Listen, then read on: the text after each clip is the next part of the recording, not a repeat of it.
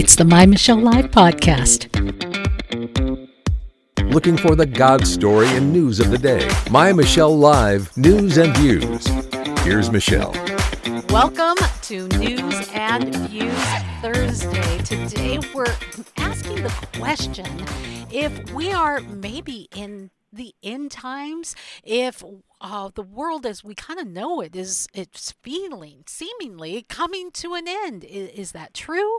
And as we delve into that question we're going to look at some lessons from history. I love history love the stories of history. Never liked memorizing all of the dates but the stories of history are fascinating. Can we see some signs from history of what is happening and may happen to us today interestingly enough, I think America is kind of like a naive teenager. We're just gleefully going around, wee, you know, thinking that we're going to live forever. But is that the case? Well, we're going to delve into it with the author of The Decline of Nations Lessons for Strengthening America at Home and in the world. Joseph Johnston joins us, an expert in history and the author of the book. Joseph, I'm so happy to have you with us. Happy holidays. Well, thank you, Michelle. It's great to be here. Um, it's certainly a pleasure, and I look forward to having this discussion. Uh, yeah. We are here in a time in history where the world is looking a little bit different. Some of the things that we've experienced and some of the things that seem to loom in front of us. But we forget that history has a way of repeating itself. Well, that's true. Uh, I would say, Michelle, that we're probably not in the end times yet, but certainly we there are some weaknesses in our, in our civilization. Uh, it is true that no nation has survived forever. I mean, nations do not survive forever. They decline. Sometimes they come back, sometimes they don't. And in my book, I talk about the Roman Empire and the British Empire. The Roman Empire lasted a long time, over a thousand years. The Republic and the Empire together lasted. But in the in the the last part of the Roman Empire, it began to decline. Its military declined. It was unable to defend itself and eventually it collapsed. Uh, the British Empire was a little bit different. It declined also after a long run. Uh, of course, Britain is a very ancient nation, going back over a thousand years.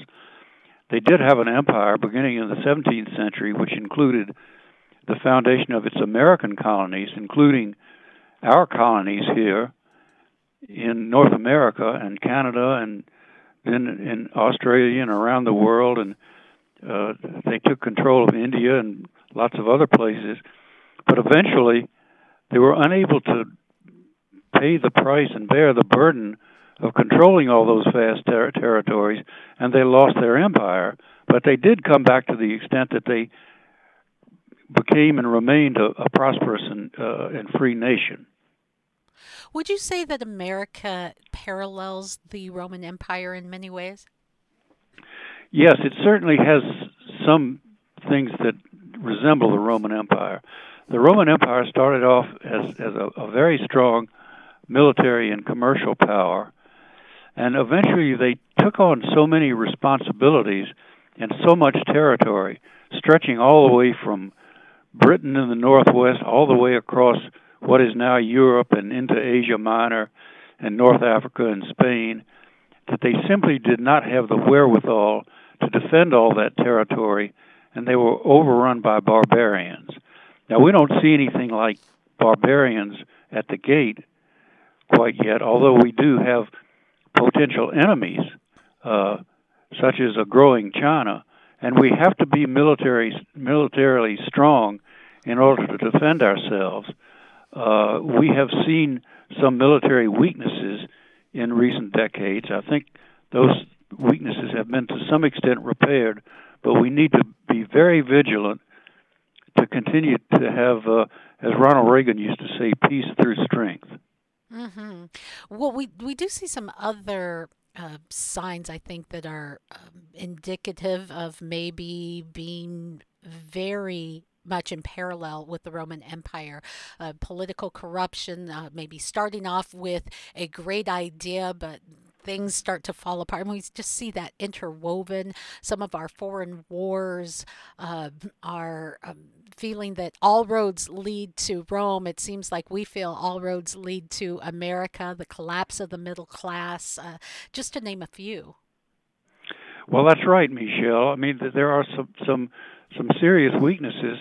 For example, uh, our educational system, I think, is quite weak. We are not teaching children in school what they ought to know. Uh, I think there's been in the in the political classes certainly a, a certain amount of turmoil and, and discontent. And actually, this year, 2020, the year we're living in, there has been uh, a, a decline or, or even collapse of law and order in our cities, and, and violent riots and arson and looting and so on, which has not been adequately controlled by the powers that be, and that's a very bad sign. So there are certainly some weaknesses uh, that we have. I think our sense of civic duty uh, has, to some extent, eroded. Our sense of solidarity and patriotism may not be uh, what it used to be. So uh, there are there are definitely weaknesses out there that we need to pay attention to. Well, one of those weaknesses you just mentioned, a broken education system, which was broken before COVID. And now that COVID has happened, uh, many kids are falling through the cracks even more than they were before. When we don't learn what we ought to be learning, and in some cases, we're more interested in teaching what to think than how to think. We're more interested in teaching uh, our uh, maybe political agendas rather than reading, writing, arithmetic, and in particular, history. We fall prey to a lot of things because we're just ignorant of what has happened before and how to make corrections. Well, that's an extremely good point. Well said, Michelle. And that's I write about that in my book. I have a whole chapter on education. And for example, as you mentioned, the lack of teaching history is very damaging if you don't understand history, as someone said, you're doomed to repeat it. And uh, we are simply not teaching our children about the founding of this country, about the fi- founding values of this country, uh, and, and and just the basics of reading, writing, and arithmetic are not what they used to be. The discipline of uh, of children is, has gone downhill and I think we need to pay a lot of attention to that.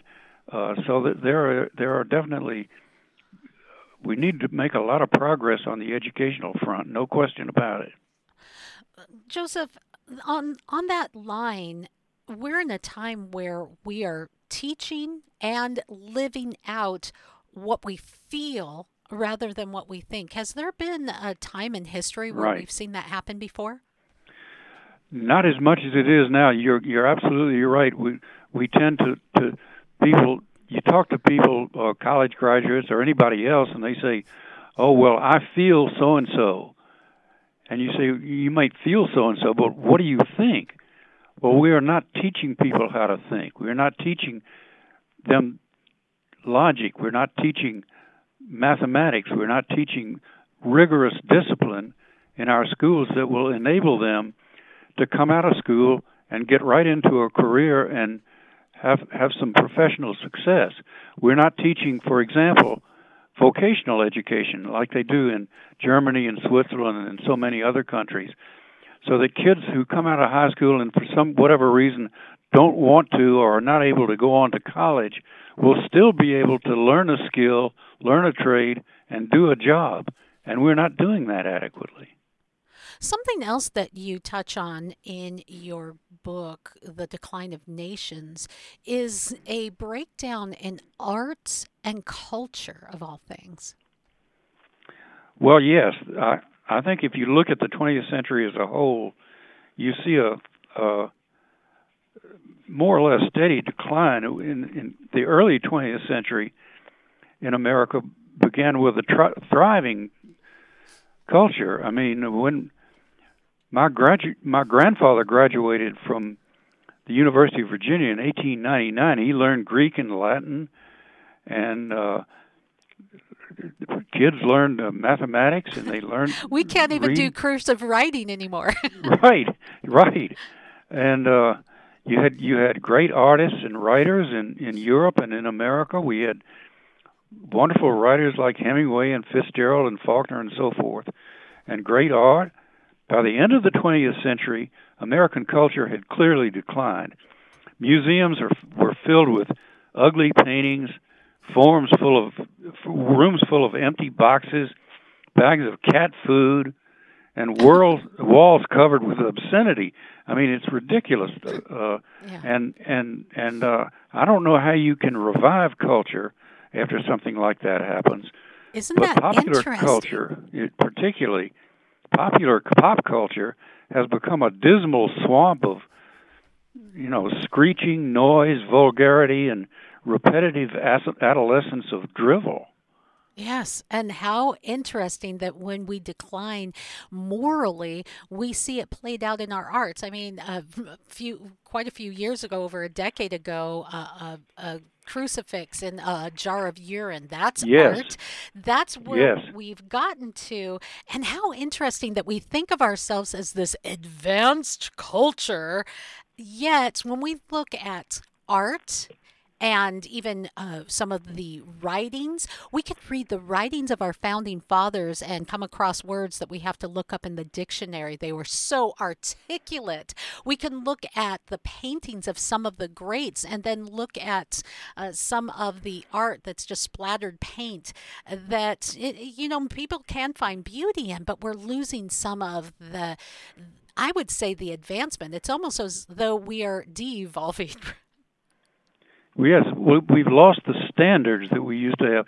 There used to be standards of beauty, standards of logic, standards of reason. Those standards have disappeared along with the moral standards and, and the manners, which are terrible compared to what they used to be. Uh, and I have many examples of that in the book. I mean, you, you mentioned, of course, some of the terrible examples of painting. I have the example of, of there were paintings being sold by a New York gallery which were painted by an ape who would dip his his paws into a bucket of paint and splatter it on the painting and those were paintings that were selling for four or five hundred dollars a painting i mean things like that were regarded as art Well, it's at least interesting. I don't know about art, but okay. Here we are in this age where things are changing around us, Joseph. Let's look at some examples of history of nations declining as you talk about the decline of nations and and how we can learn some lessons from those nations. well I, what what i think you learn is that nations strong nations are based on strong institutions. You have a strong economy you have a strong nation. You ha- you need a strong military to defend yourself. You need strong citizens with a sense of patriotism and civic duty, and that's begun to decline. You have strong religious values, that helps to create a strong nation. You have a strong educational system, which we've talked about, with values of hard work, discipline, love of country, and so forth. When those institutions start to decline, then the nation itself declines, and it's hard to put that genie back into the bottle.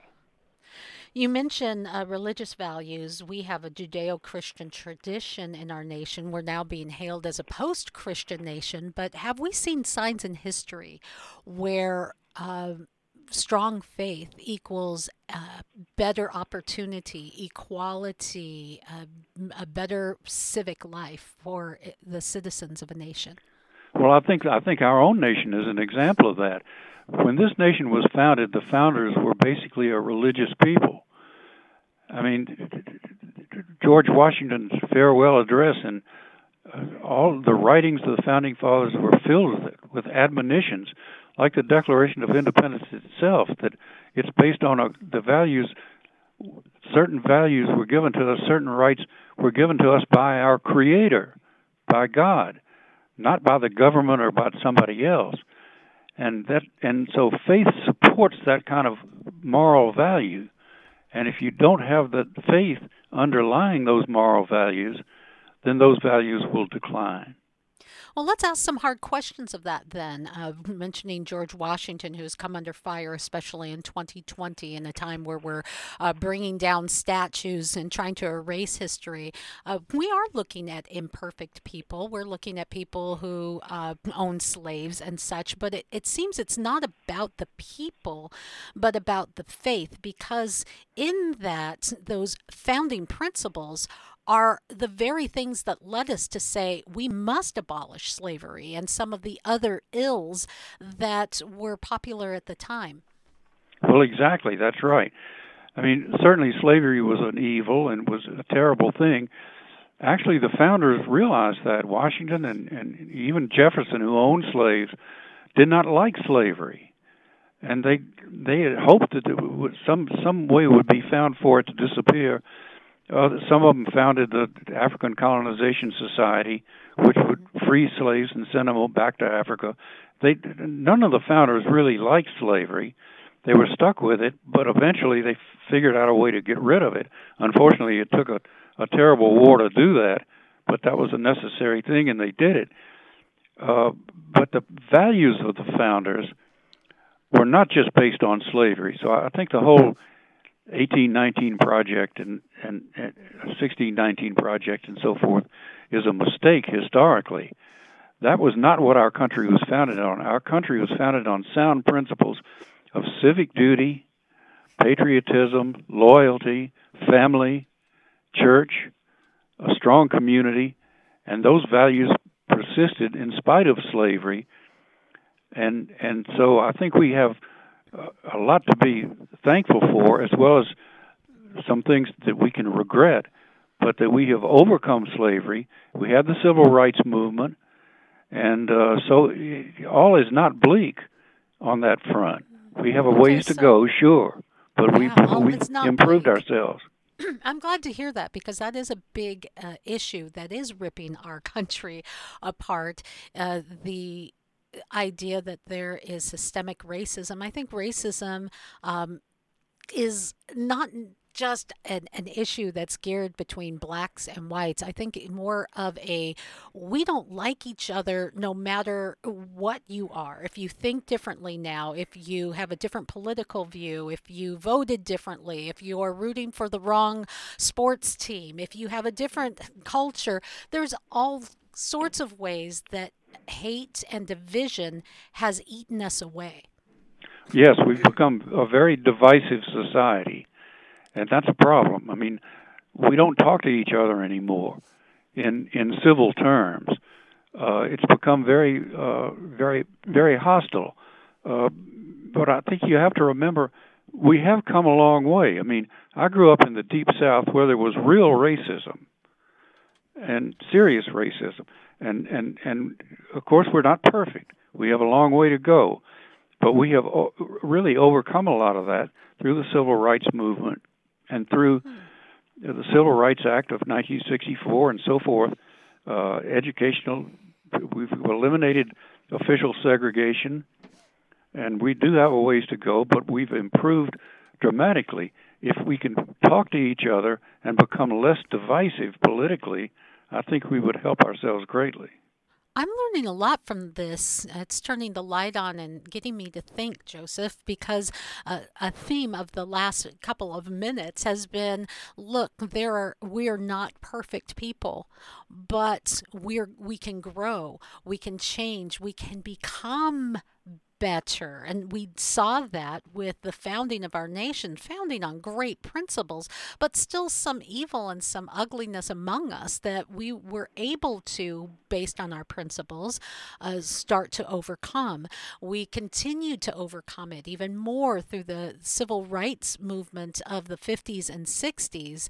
And uh, we could overcome even more, but for some reason, instead of uh, continuing that the fight, in a respectful and nonviolent um, let's get, make let's make this work uh, come together peaceful kind of way uh, we're in a place where it's just burn it down. So that leads us to talking about is there really hope for our nation well there is and I, and I think we have to we have to come back to religious and moral values basic values human beings are imperfect. We are not perfect. Uh, Christi- Christianity teaches that men are sinful, mm-hmm. but that we can overcome those sins and, and those moral problems through human effort and through human will. And we just have to have the willpower to do that. And and I think that we can develop that through our educational system and through a return to moral values and religious values. And it just takes effort. So let's lay out from some of the lessons from history what we might need to see since we've talked a lot about what what's kind of going on wrong around us let's leave our our friend here listening with some hope well i think we have problems no question about it we've talked about some of them but what what we do is to make take some practical steps which can overcome these weaknesses. And these include, as we've discussed, creating a superior educational system based on the core American values of character, morality, knowledge of history, higher standards, tougher discipline, vocational training that will provide every high school graduate who enters the workforce with practical job skills. We, we need to keep the nation's military strength up to defend ourselves against the growing uh, for instance, the growing uh, menace of China, which is which is very serious, and there've been some recent uh, public uh, reports on that subject, which which are worth reading. Uh, we need a better system of crime prevention, including swift and certain punishment for criminals, but also uh, re-education for offenders, young offenders, particularly in the prison system. We need to reduce the tax and regulatory burdens that stifle the energies and talents of the American people.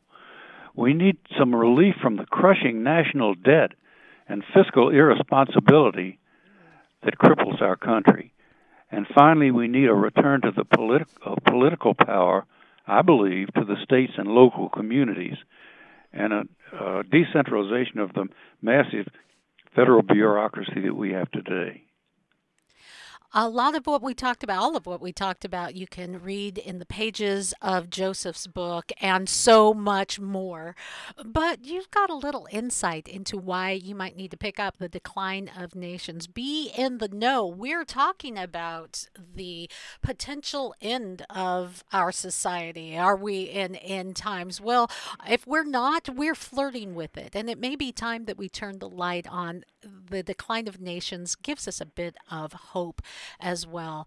Uh, Joseph Johnston has been our guest, and it has been an absolute delight. Thank you. Well, Michelle, I've enjoyed this very much. I really enjoyed our conversation. I appreciate your good questions, and uh, hope we'll have an opportunity to, uh, to to meet each other again. Today on My Michelle Live, are we in end times? The Book of Revelation known for centuries as a prophecy of Jesus' return to earth, a time of tribulation, and ultimately, the end of the world. Could earthquakes, tsunamis, and political tension today be evidence of the predictions listed in the final book of the Bible? The Bible is clear that nobody knows the time of the Lord's coming. Edmonds Faith Bible Church pastor Dr. Mark Hitchcock has written 25 books on biblical prophecy. While he says we don't know the day of Christ's return, Hitchcock believes right now the stage is being set for the end time. Israel back in the land, the globalism that we see, the world focus on the Middle East.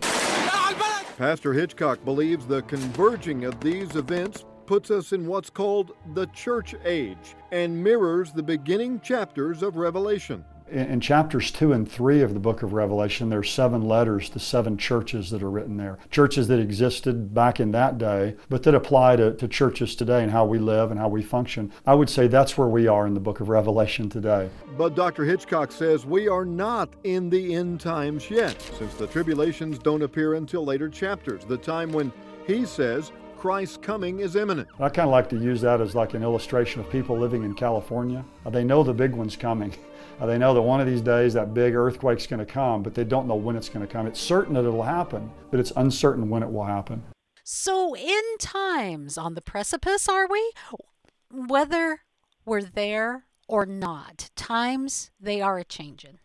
We see it, and we may be hard pressed to find anyone who would deny that we're at least in perilous times. But as we spoke with historian Joseph Johnston just a few moments ago, there have been perilous times before us. So, should we be focused on it being the end and the sky is falling, or should we be focusing on something deeper? Let's take that question off the wall. It's off the wall commentary. Let's take it off the wall. Well, our off the wall commentator today, Mark Griswold, joins us. Welcome to the discussion, Mark. Great to be Great with you, be with you as always, Michelle. Michelle and, I, and, and, I'm still getting still getting echo, that echo, Michelle. Can we can we uh, fix yes, that? Yes, hold that? on, hold on, hold on, hold on, hold on. There you go. Is that better? Testing, testing, testing, testing. Hey, no, no, still getting, still getting an echo. All right, let's see here. Testing, test again. Test, test, test, test, test, no, test. Hey, hey, nope, nope. Keep talking. Still getting an, echo. Getting an echo. Keep talking until it's gone. Pope Innocent III picked the eschatologically important number of 666. Let me know if you don't hear it. Now it now it seems to be working. I'm not getting any echo. Okay, Good. All right. There you go. All right. Go ahead. Just welcome hey, you. Michelle, great to be with you as always. And I'll tell you, one way the uh, world could end is if you fell off a wall. Uh, you know, your world would end. But seriously, the world is going to end for all of us personally at some point, probably within, depending on your age, the next, you know, 20 to 80 years or so uh, and you just got to know what's on the other side is is really the most important thing. And that's where it gets down to the God story. Yeah, so yeah. Uh, you're ready to hit the mark today with Mark Griswold. Uh, yeah, I think it's important to talk about the times that we're in. I think it's important to look at what the Bible says about the times that we're in. It's important to be prepared, as we'll be talking about on today's program. But maybe we can look through history in another light and realize that, you know, people have been worried about end times for a millennia, truly. And you write about this in your blog. We'll put a link to it on our website, uh, thepoliticalbistro.com. Yeah, you know, I did some research, and people really, uh, as far back as basically shortly after uh, the life of Christ, uh, in in the first century AD, when the with there was the destruction of the temple in 70 AD, a lot of Jewish sects then thought that was the beginning of the end times. And then you go through history, and today we kind of think of people that predict the end times, you know, the earth blowing up or earthquakes or whatever. Maybe a, a lot of us think they're a little bit kooky. Uh, well, there's you, been you some kooky ones. Come on. Yeah.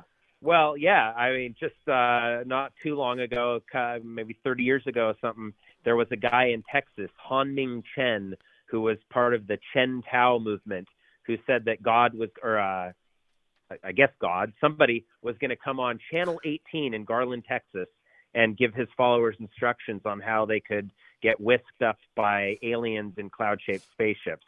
But yeah, you go back. Apparently, that was uh, preempted, right? So. Yeah, yeah.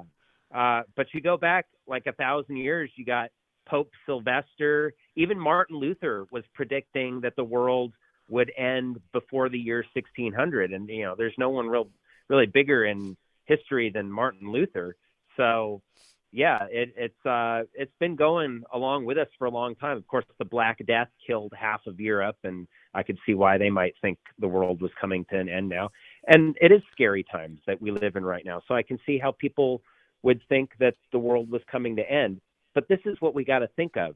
If the world is going to end for whether it's just us getting hit by a car tomorrow or dying of COVID for that matter, or a comet hitting the globe and killing all 7 million, 7 billion of us, what are you going to do with those last moments or, you know, last year or whatever it is that you know you might have? Are you going to be fretting about it and thinking, oh, how do I get to be whisked up by the cloud shaped spaceship? Uh, are you going to go out and live your life? And that's important regardless of whether you think the world's going to end. So many people today are fretting about COVID, even though most of us have a better chance of dying, getting in a car wreck on the way to wherever we're going to that uh, party with more than 10 people, that we're avoiding all these things. And the facts bear it out. I mean, I just saw an article Japan, uh, suicides now outnumber COVID deaths in Japan. My goodness. That brings it home, doesn't it? We think of the Bible talking about uh, in those times, men's hearts will fail them. You know, the anxiety, the fear that we're living in. We're more afraid of the times that we're in than the actual experiences of the times that we're in. Right.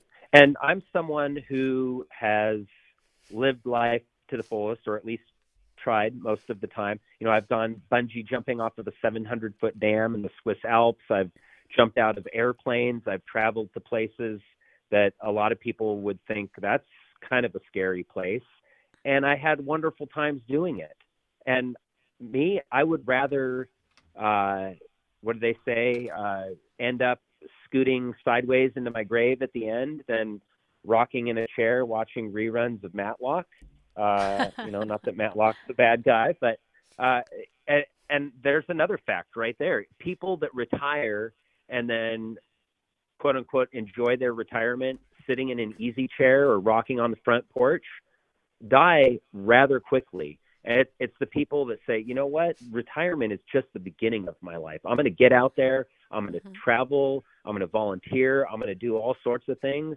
Retirement is just the new chapter in your life to live life to the fullest. You know, there's a book, Life Begins at 40. Well, heck, how about life begins at 65? Uh, you know, do what do what you love. If you had spent the past 40 years maybe doing something that hope you hopefully you love, but maybe not as much as you're gonna love when you're retired.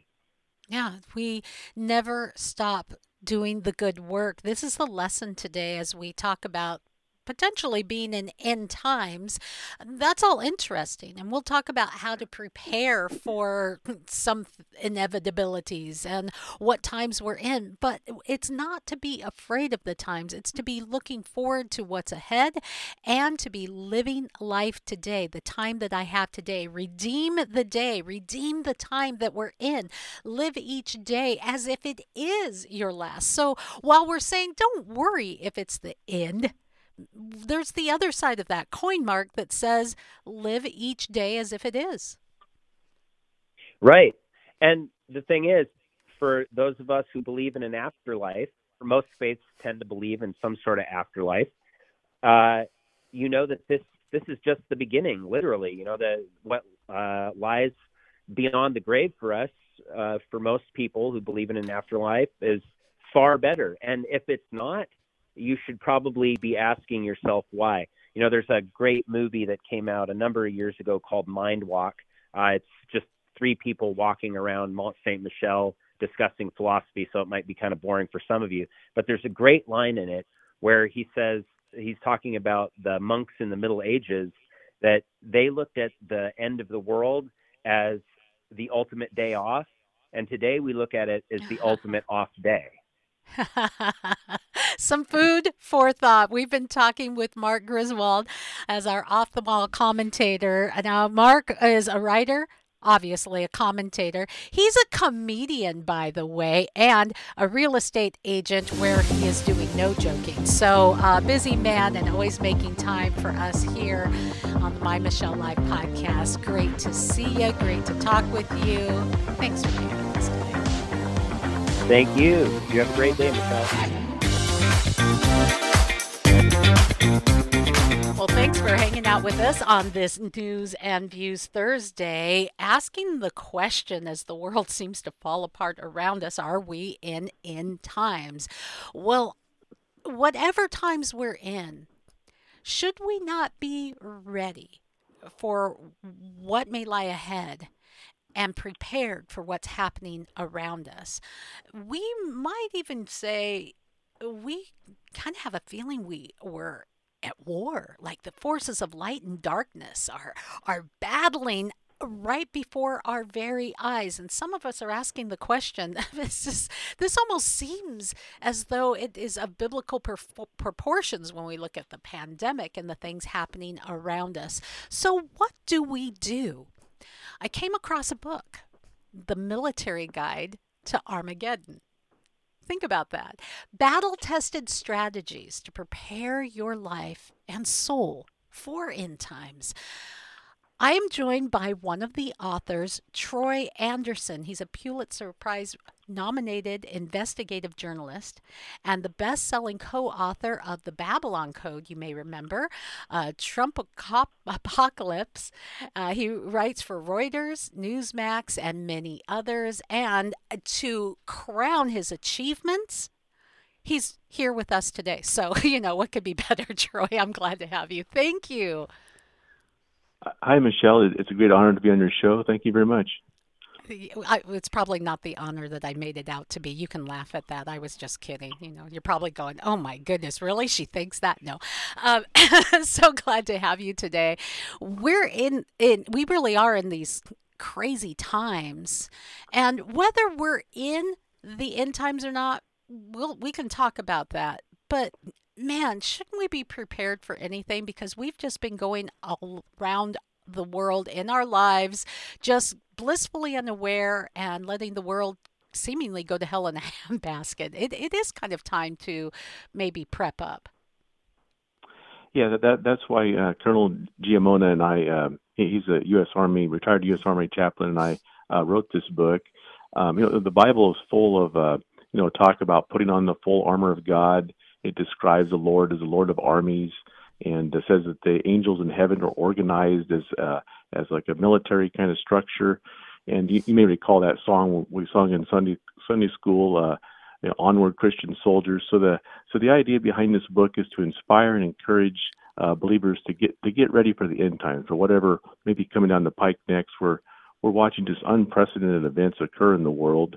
Uh, you know, for the last decade, I've been I've interviewed over 200 uh, you know major faith leaders and experts in different fields. And overwhelming consensus is that we we we may very well be in the run up to these to the second coming of Jesus Christ. So it's it's time to get uh, what the what the army calls battle ready all right, I want to talk about the battle readiness, but first, as an investigative journalist looking into the, the thoughts from people who are, and this is not just people who are making weird predictions about, oh, the world's going to end uh, December 22nd at 12 p.m. These are people who are looking into uh, biblical prophecy and, and uh, some of what the Bible has talked about, marrying it with what is happening today, and coming to the conclusion look, we may be in the right season.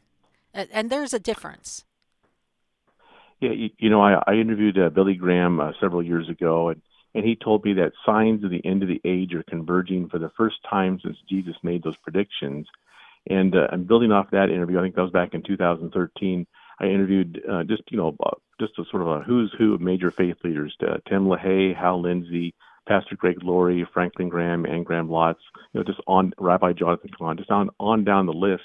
And the overwhelming consensus among dozens and dozens of these major faith leaders, is that yes, they they believe we're we're witnessing the the signs that Jesus and the prophets told us would would precede the you know what's known as the end times. In fact, there was a a recent Lifeway poll came out and said nine in ten pastors now see signs of Jesus' return in, in, in the news. But even more surprising is I interviewed uh, experts at existential risk institutes at Oxford, MIT, Princeton. Uh, these are the guys that study the, the greatest threats facing the world, you know, uh, weapons of mass destruction, what they call extreme climate change, uh, AI run amok. And, and one of the great dangers is a global totalitarian government. They actually say that that's a, a real threat to the world. And so they, they, they believe we're approaching, you know, very dangerous time in history too. So even the secular experts see, uh, you know, warning signs interesting that we're seeing it from so many different angles and not just from the faith community. On yesterday's program, on our Health Watch program, Troy, we had talked about the end of antibiotics, that the World Health Organization is recognizing antimicrobial resistance as the biggest health threat that we may face. By 2050, 10 million people are predicted to die if we continue on this trajectory because uh, we have antibiotic resistant bacteria out there. Antibiotics may have come to an end. It's just another way of saying, look, in every angle you can look at, things are going a bit awry. It's as if the earth has an expiration date. Is is that basically what we're talking about?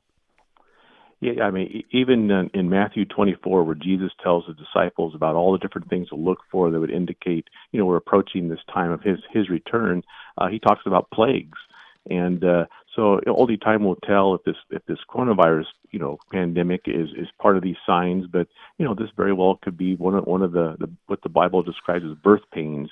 You know, heading into this this period of time that that uh, you know about a third of the Bible talks about the what's considered the end times, the the tribulation, the return of Jesus Christ, and and and the great hope of our faith that one day God will set everything right. So.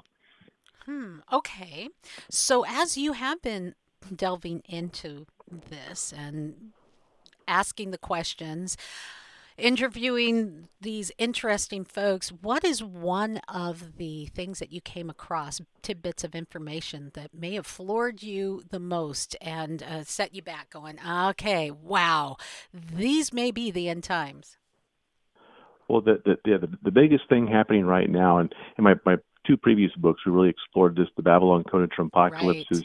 It, are, are we, you know, it, what is what is globalism, and what is this threat of a of a world socialist system, and is that really happening? And so now now the the elite have come out and announced that they want to move us into what's now being called the global reset, and um, uh, Cardinal uh, Vigano sent an open letter to President Trump before the election, uh, warning of, of a health dictatorship, and and uh, this this this you know they're they're using this pandemic to you know uh, take away our freedoms and our liberties and and move us towards this global reset. And so that's it's all being announced openly on the World Economic Forum website. And articles Time magazine had a cover story the the global reset. And so it appears that they're they're trying to move us into this system that could be a, a precursor to what the Bible describes in in the book Revelation. Well, one of the things to me is uh, the, the fact that we're looking at getting a global injection of a vaccine. Vaccines are innocuous for the most part. You know, we can talk about adjuvants and all of that, but the fact that we might be might not be able to fly in airplanes or buy, sell, and trade without not only a vaccine but now this new patent that may give your information in your vaccine with a chip in your in your body so that people have all this you know it's it's starting to look more like these things lend themselves to uh, many things that we read about in the Bible, and and the fact that it was patent number six six six does that creep you out a little bit?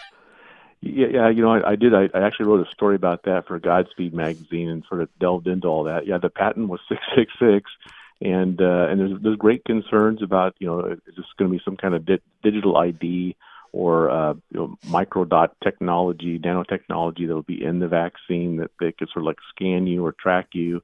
Uh, or something along those lines. We'll have to wait and see how it all all pans out. But you know, the you know in the book Revelation, uh, chapter 13, it talks about the mark of the beast. You can't buy or sell unless you have this this mark, and uh, essentially you can't participate in the economic system. And so, uh, is is this it? Or is it a precursor to it? Are they getting us you know used to this kind of thing? Uh, uh, these these are very interesting questions. In your book, uh, The Babylon Code, you talk about America at the end. And it is interesting if you are new to biblical prophecy or if you're just a, uh, if you're a noob or if you're like me where you're not an expert, uh, you don't have to read far before you realize um, it doesn't look like America is a big player in end times. Yeah, that's one of the things that many Bible scholars have puzzled over uh, the last couple of centuries is is what what role does America play in these end time events as everything uh, moves forward? Because you know America is not specifically stated in the Bible. Some some Bible scholars believe that the the reference to mystery Babylon in, in Revelation um, 18 and 19 could be a reference to America, or maybe part of this this this sort of antichrist system that arises in the end times. Maybe America's part of that. You know, it does talk about uh, this. If you read those two chapters, it sort of sounds like America, and it says that at some point, uh, uh, you know, there's sounds like what a, what's uh, like a nuclear war destroys whatever this is, this country, and it says that the merchants who grew, grew rich off of trading with her, uh, you know, sit from afar and watch her burn, kind of thing. So. Uh, you know, nobody knows for sure how this is. If America's that, that's its fate ultimately, or if, it, if it's referencing, you know, something in the Middle East. Uh, uh, right now, I think in Saudi Arabia, they're building a brand new city called Neom, and so some some scholars believe that that could be the the capital of mystery Babylon, like this futuristic city that's arising in the desert now. So there's there's different theories about it, but we, we explore all these things in the in the books. Right the thought of America, whatever happens to us, and, and there's things that we can know about biblical prophecy, and there's things that we may not know until it's upon us. Uh, I, I kind of always hoped that the absence of America. And some, even as you said, some say that, well, maybe it's not so absent. But, uh, you know, it's always been my hope that if there, uh, w- whether as you're listening, you believe uh, in a rapture, pre trib, post trib, mid trib, no trib, whatever, um, I, I say God is still in control. And it would be really nice if America's absence was due to just such a big revival that takes place here that Jesus comes back, raptures his church, and America's gone. That was kind of my hope. Well, well you, you know what? In our in our book Trumpocalypse, we called for a national day of repentance, and we actually featured Reverend Kevin Jessip in that book. He's the co-founder of the of the Return, the National Global Day of Repentance that took place uh, yeah. September uh, 26th on the National Mall. It was like 100,000 people showed up, millions watched it online. We we called for that. We we wrote the White House executive summary for it, and it actually happened. It was a gigantic miracle, and Kevin told us like you know about 250,000 people gave their lives to the Lord. So I, I think we're starting to see signs of this, like like like uh, Pastor Greg Laurie. He said like you know tons of people are coming to the Lord during this pandemic, and there's there's lots of ministers all around the world all saying the same thing. So we, we may very well be witnessing the beginning of the the great outpouring of the Holy Spirit in the end times. So this is this is another reason why we wrote the book because we want to inspire and encourage people to you know completely dedicate your lives to the Lord. Uh, you know Jesus' last instruction was to take the gospel to all the world. That's our job you know, sort of like soldiers of Christ. And and uh, so this book, you know, teaches you, you know, about spiritual gifts, about uh, you know putting on the full armor of God, spiritual warfare, and it's actually a great book of hope. And and you know, this is the most exciting time in history, and God's put us here for for this incredible time when you know hundreds of millions of people are probably going to turn to the Lord in the in the years ahead for such a time as this. That is what is exciting about the book. We are talking with Troy Anderson, a co author of The Military Guide to Armageddon Battle Tested Strategies to Prepare Your Life and Soul for End Times. I think God is uh, we know, let me just back up and say, yeah, we're in crazy times, and this may be uh, signs of the end times, but God is in control. It's all leading to something grand. And even in the midst of the hardship, the ugliness, I see signs of God's love and gentleness. What other time in history has catastrophe happened where uh, it started with us just being quarantined in our own homes and in our own couches, binge watching Netflix? You know, it, it seems like we're being gently led into one of the most historic and dangerous times in history. Yeah, yeah. I mean, if you look back in American history, you look at the Revolutionary War, you look at the the, the Civil War, You look at the Great Depression and World War II. It's at these times of great crisis when it seems like you know hope is lost, and uh, that's that's when Americans pull themselves up by their bootstraps. They, you know, they become very brave and courageous, and they do what has to be done. And I believe we're we're at that key point again. We need to be brave and courageous. We, we shouldn't just you know kowtow to this sort of this, this socialistic um, you know totalitarianism they're trying to impose on us now. We need to stand up, you know, fight fight for our freedoms and liberties because um, you know our our our forefathers, our grandfathers. I have like my my dad fought in the Korean War. Uh, my uncle fought the Nazis in World War II. I had a great grandfather fought in the Civil War. You know, wow. many people have fought and died for this country for the freedoms we have, and it's not it's not easy to have freedom. So we need to stand stand uh, stand tall and and stand up for what uh, what is what is right and what, what we believe in. We can look to some of your books, Troy, we, as we talk with Troy Anderson uh, to get a better understanding of the times that we're in. But this book, uh, The Military Guide to Armageddon, is not only talks about the times we're in, but takes it a step further, as we've been talking, to preparing us.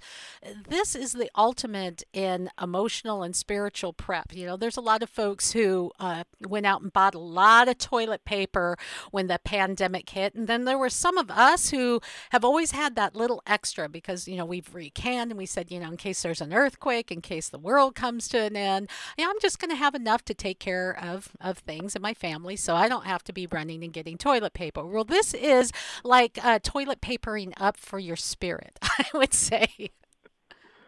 Yeah, that's that's what if, you, if when when you read through the Bible, you see that God is a God of miracles. It, it, the Bible is a whole book of gigantic miracles and these, these amazing biblical heroes, and how God just used these ordinary people to do incredible things. And and the Bible tells us that in the end times, God's going to pour out His Spirit and with signs and wonders and great miracles. And so, I mean, at some point, Elijah is going to return, you know, and and uh, the two witnesses of Revelation. So there's going to be all kinds of incredible things happening. So this book teaches you how to walk in the supernatural power, protection, and provision of the Holy Spirit, which is the most important thing as as we move into this time period. But we also have a chapter called Prepping for the End Times, in which the colonel, you know, gives the best advice on how to, you know, physical preparations and all those kind of things that you you should have just in case there's, you know, an earthquake or a hurricane or disaster or whatever, you know, is coming coming next. I love that. I so appreciate that. And something, Troy, to just our time together today that eh, floors me is that we're talking about the potential end of the world, everything kind of falling apart. Wars, rumors of wars, earthquakes, whatever may be happening with uh, the forces of uh, rulers there trying to uh, use technocracy and, and uh, overlords and all of these things we're talking about. It's like, I don't know, talking about some sci fi movie, right?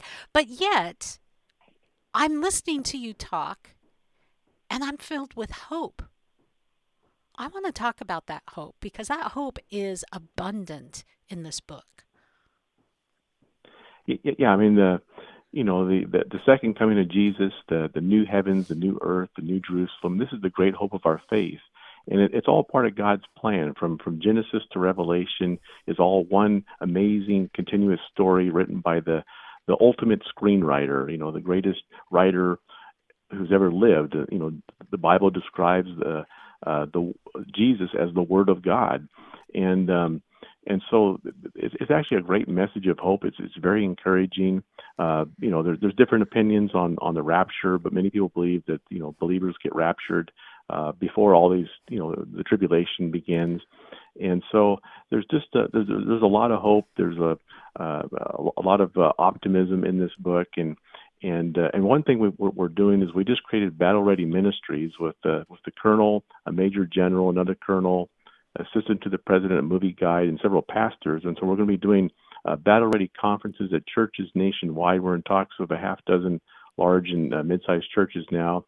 And and the major general, he has the National Center for Healthy Veterans, this beautiful 350 acre facility in Virginia, Virginia that just opened. We'll, we'll probably have a conference there. And, and Kevin Jessip said he'd like to do, do these conferences at a, at a church, then simulcast at the churches nationwide. So uh, check, check out for that. That's all sort of early stages, but that's that's uh, going to be part of this too. What's the dream in that? What's the vision? The the idea is to help awaken and prepare the church and uh, raise up end times warriors of God. You know, te- teach people uh, Christian discipleship. Uh, the, the, colonels put together this entire curriculum of uh, like a three day training, uh, you know, involving spiritual warfare, development of your spiritual gifts, um, you know, how to, you know, walk in the supernatural uh, power of protection of the Holy Spirit. Uh, and, and then Jerry Moses, who's uh, became like a mentor to me. He's assistant to the president movie guide. He was assistant to president uh, of CBN, Pat Robertson, for many years. And uh, he's going to teach on the Holy Spirit. And, uh, you know, the Bible's you know has a, a, great emphasis on the Holy Spirit, and the church doesn't really teach much on the Holy Spirit anymore. So uh, once these conferences start going, I think people will, will you know gain a great deal from uh, from these conferences. That's really important too, as you're listening, uh, talking about God being this this thing that we look up to and, and pray to once in a while, versus the Holy Spirit, the Spirit of God that indwells you as a believer through Jesus Christ. And having the Holy Spirit indwell you is what makes what makes it uh, takes it from uh, just another religion or another a philosophical idea to real life. This it, you you have a Holy Spirit that enlightens you and, and is as one friend who wrote a book that will be coming out in February, breaking yesterday, a sci-fi book that will knock your socks off. He called it the whisper of thunder. That that just describes when uh, the Holy Spirit impresses on you or, or speaks to your heart and and being in a place where we're not just walking every day in in our everyday flesh, but having that Holy Spirit takes life to a whole new level. It brings us hope. That is really what we need as we go into these end times, Troy.